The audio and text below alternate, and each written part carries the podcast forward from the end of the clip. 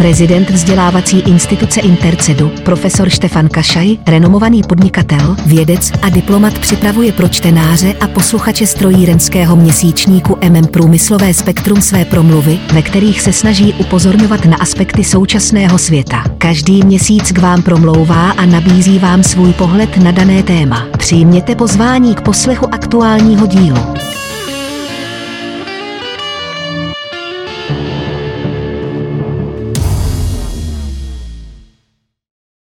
Potřeba znalostí. Znám mnoho lidí, kteří vystudovali několik univerzit, včetně zahraničních.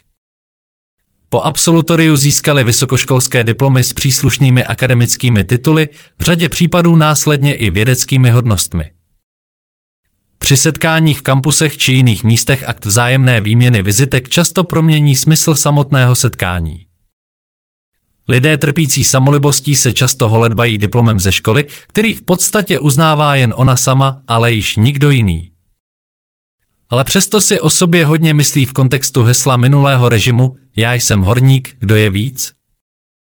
Naopak, pokud člověk v mladém věku počtem titulů demonstruje svoji výjimečnost, nevždy si vyslouží uznání.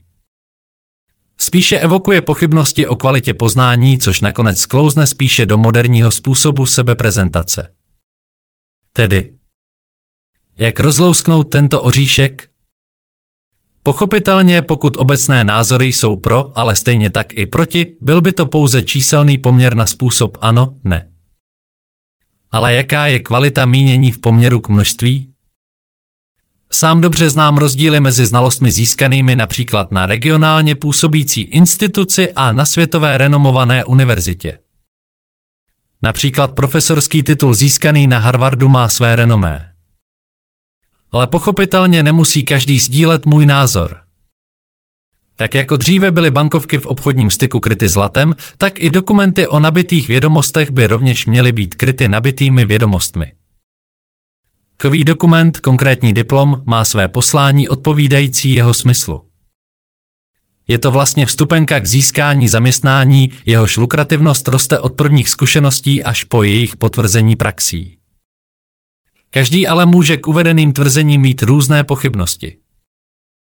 Přirozeně vždyť nikdo z nás není dokonalý. Život potvrzuje přesvědčení, že teorie a praxe patří k sobě. Měli by si podat ruce a přijmout výši honoráře s ohledem za vykonanou práci, která potvrzuje nejen souhrn znalostí, ale také způsob myšlení orientovaného na výsledek a na trhem požadovaný produkt.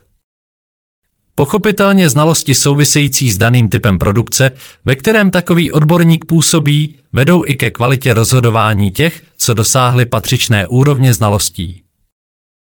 Získávají se tak i benefity měřené finančními nebo věcnými ekvivalenty.